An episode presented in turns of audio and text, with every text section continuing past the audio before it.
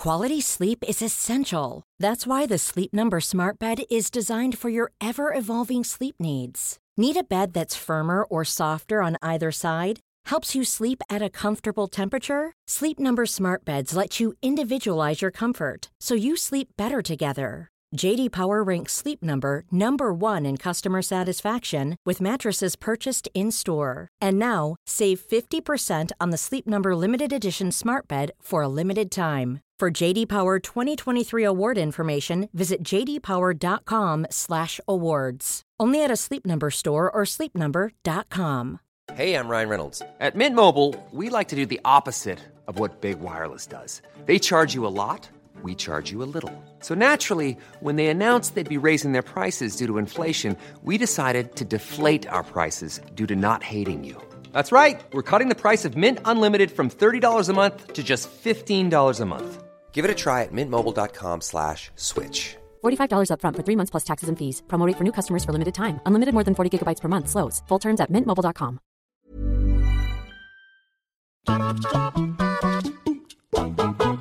Hello, everybody. Welcome to What Culture Gaming. I'm Scott, joined by Josh. Hello, Scott.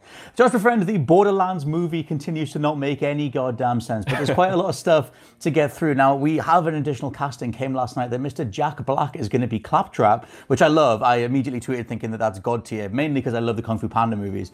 Um, and dude, dude, dude being Claptrap, I'm just saying the Kung Fu Panda trilogy is one of the best trilogies of all time. Just gonna, Sure. just gonna put it out there.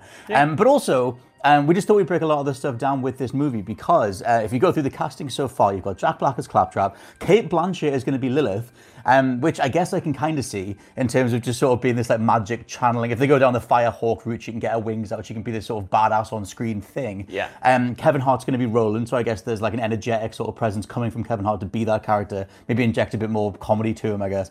Um, Jamie Lee Curtis is Pandoran archaeologist Patricia uh, Tannis, who Yeah. I forgot who that was. I'm not a massive Borderlands fan anyway, but I had a bit of a Google. And Patricia Tannis is the person that is sort of slightly goes mad or has gone fully mad and leaves you a bunch of audio logs that you can read about. She's investigating these uh, this ancient alien race, the Eridians, I think they're called.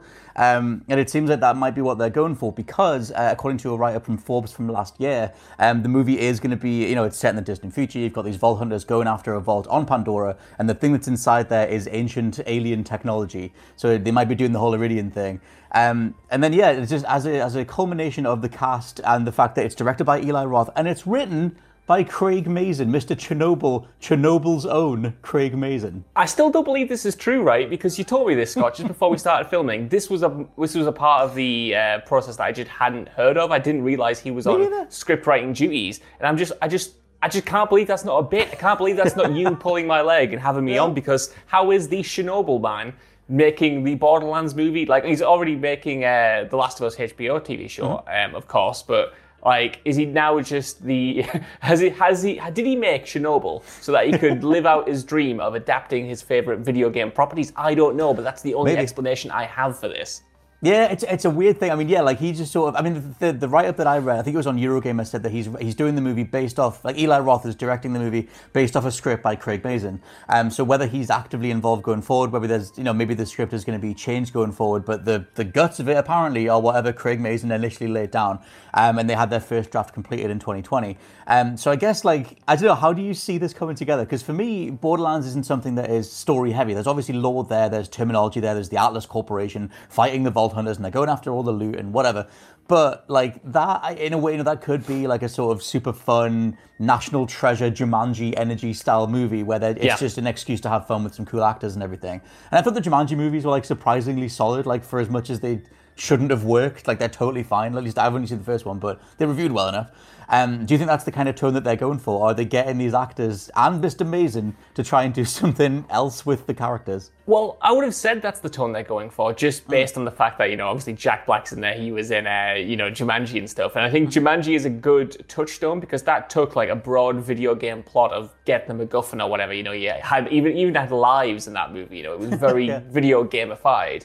And I think like the plot of Borderlands One in particular, like I've played that game so many times, and I even even before doing this news, I had to do a quick quick um, catch up on all of the big plot points because it's just something that kind of washed over me. But the basic premise of like these four vault hunters, you know, searching for the vault, this this thing that only happens once every 200 years, like that's a pretty solid basis for a movie, especially when you get all of these characters together, all of these cool actors, and allow them to bounce off each other. But it's the inclusion of Eli Roth and Craig Mazin at this point that makes me wonder what tone they're going for. Obviously, Eli Roth has made uh, like one or two family-friendly movies in the past. He just recently did the, I think it's the House with the Clock in its walls, with Its which Walls, yeah. also starred Jack Black. Like that skewed um, younger, but before then he's known primarily for things like Hostel and Yeah. Cabin Fever and horror movies like that. So maybe he's kind of trying to bring that kind of edge to it. Like it's just a mad project. Every single time I hear about a new casting choice, I just I wonder how they ended up with that person or how that person was convinced to sign on because like these are big name stars, you know what I mean? And they're mm-hmm. playing like these characters in a video game adaptation that even though Borderlands is big, I don't think it's on the same level of like a Last of Us or an Uncharted in terms of the popular consciousness. Not saying it's a it's it's worse than those games or saying No, it's but- like like I'm trying to put it down or anything, but it's you know it's not in households the same way. Like I, I, I know what you say- mean.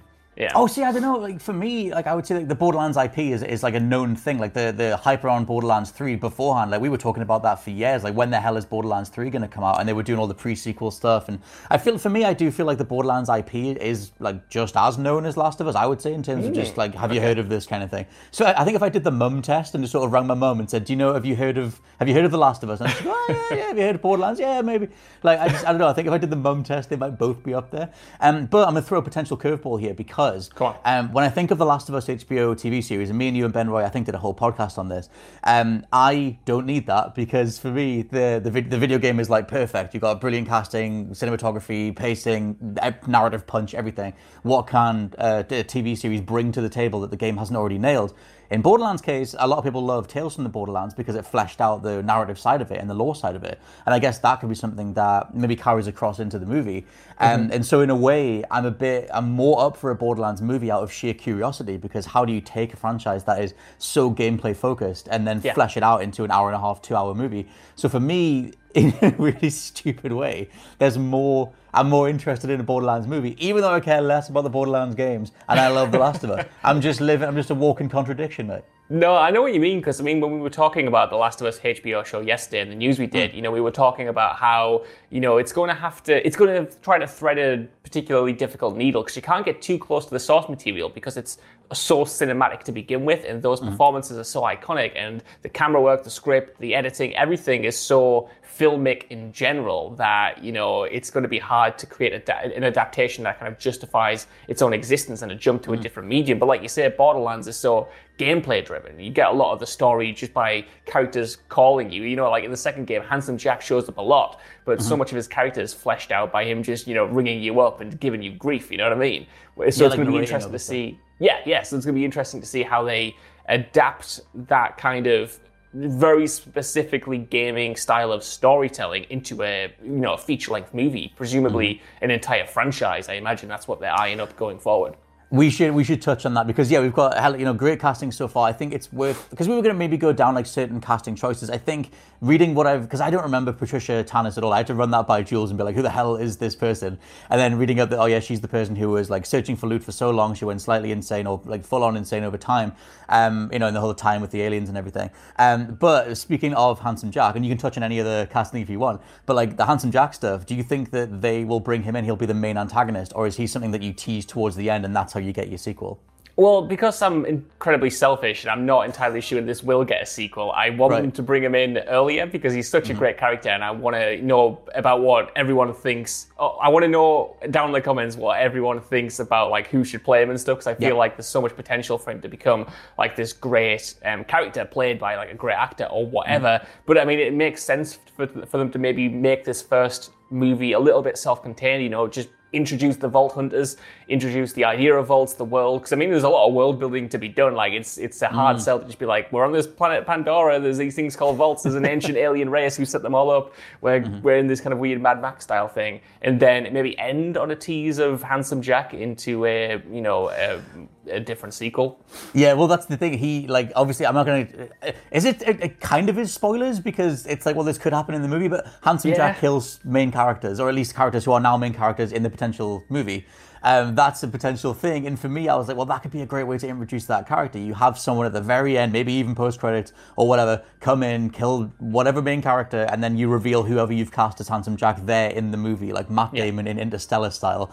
Um, so I guess um, to that end, like, who would you cast as Handsome Jack? Did you have someone nailed down? Because I've got, I've got a hell of a pick, mate. See, you do, card I don't even want to like you know hypothesize or you know pontificate on who could play him because I feel like you've got a pretty spot on shout, and it's not the shout that I expected. But when you sent me this, I thought, you know what, I can I can see that. I can I'm really just throwing it out happening. there that I think James Van Der Beek should be Handsome Jack. and I tell the only reason is because I watched him do a rap battle with Randall Park the other day, Gosh, and yeah. um, and he was just great. And he sort of just he was. I mean, obviously Randall Park flattened him, but like he was there, and uh, and I just think he's got great presence. I like the idea of this like sort of formally like kind of half comedy, half drama guy coming back, embodying the handsome Jack energy, kind of being he can completely be this sort of snarling kind of villain who's a bit suave, a bit stylish. Um, I did see though because I tweeted that out. Someone uh, replied saying that it should be Anthony Starr, which um, is the dude that plays Homelander in The Boys. Um, And that is a hell. That's of a pretty casting. good. Like Yeah. that would make it so much darker. Um, but at the same time, you know, he could, if you again, I just I keep leaning on the Craig Mazin side of it and being like, oh, is there going to be more dramatic heft to this than what we think? But that's only because he's I only know him from Chernobyl. Um, but obviously he's about to go into The Last of Us, which felt like more of a direct thematic continuation or whatever of what like the the dourness of Chernobyl carries into Last of Us. But like Yeah. Borderlands would have to be something completely different. Well, I mean, you know, correct me if I'm wrong, but I feel like Borderlands 2, especially, whilst it felt a lot more character driven, it also did have those big emotional moments. Again, not to mm. spoil anything from the games because it might then spoil something from the movies, but like you said, mm-hmm. you know, there are deaths, there are big confrontations between, you know, the likes of Lilith and Handsome Jack and stuff like mm-hmm. that. There is emotional um, storytelling to mine there, which is kind of why my mind immediately goes to that second movie because uh, that second game because I just associate that game with me being a bit more um, complicated and having a bit more depth in terms of its storytelling. But then the first game is kind of a bit more cut and dry and easier to set up, I think, for a first entry in a franchise. Yeah, that's the thing. It's like they could play it super simple. It's just, it's such a. That's why it's so weird to talk about because it's like Borderlands. Like, it, it, if you're gonna do a really basic version of that movie, then it's a, a quite a light and fluffy action adventure style movie with a really simple plot, Jumanji style, and you just kind of have fun with those actors. But why cast this caliber of actor? Not that they're all like top tier, oh my god, Oscar winners, but they're still they've got great range. And personally, uh, out of all of them, my favorite is obviously Jack Black uh, as Claptrap, and I think like he's the nearest analog to what his character is in my head. Um, Yeah. Where I'm just like I can totally just see that voice coming out of Claptrap, and it just totally works. Um, I don't know if you have any like favorites or anything. Well, it, it's funny because like I, I, I love Jack Black. Like I'm a big Jack Black fan. I'll watch him in anything. I even saw him in you know Jumanji, which I wouldn't have Yeah. cared about. You know him and Dwayne the Rock Johnson.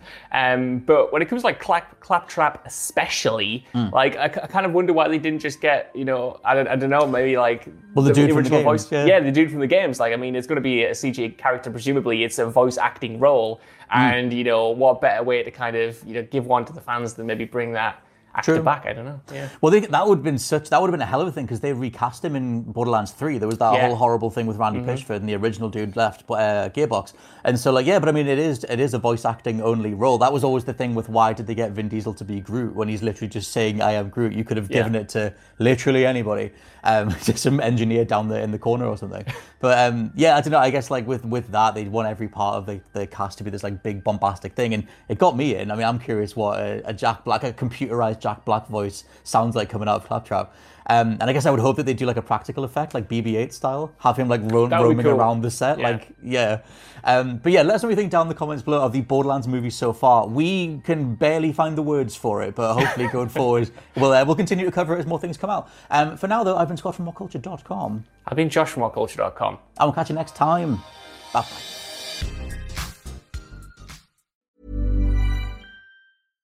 Hi, I'm Daniel, founder of Pretty Litter. Cats and cat owners deserve better than any old fashioned litter. That's why I teamed up with scientists and veterinarians to create Pretty Litter. Its innovative crystal formula has superior odor control and weighs up to 80% less than clay litter. Pretty Litter even monitors health by changing colors to help detect early signs of potential illness. It's the world's smartest kitty litter. Go to prettylitter.com and use code ACAST for 20% off your first order and a free cat toy. Terms and conditions apply. See site for details. Hi, I'm Daniel, founder of Pretty Litter. Cats and cat owners deserve better than any old fashioned litter. That's why I teamed up with scientists and veterinarians to create Pretty Litter. Its innovative crystal formula has superior odor control and weighs up to 80% less than clay litter. Pretty Litter even monitors health by changing colors to help detect early signs of potential illness. It's the world's smartest kitty litter. Go to prettylitter.com and use code ACAST for 20% off your first order and a free cat toy. Terms and conditions apply. See site for details. Planning for your next trip? Elevate your travel style with Quince. Quince has all the jet setting essentials you'll want for your next getaway, like European linen, premium luggage options, buttery soft Italian leather bags, and so much more. And is all priced at 50 to 80% less than similar brands. Plus, Quince only works with factories that use safe and ethical manufacturing practices. Pack your bags with high-quality essentials you'll be wearing for vacations to come with Quince. Go to quince.com slash pack for free shipping and 365-day returns.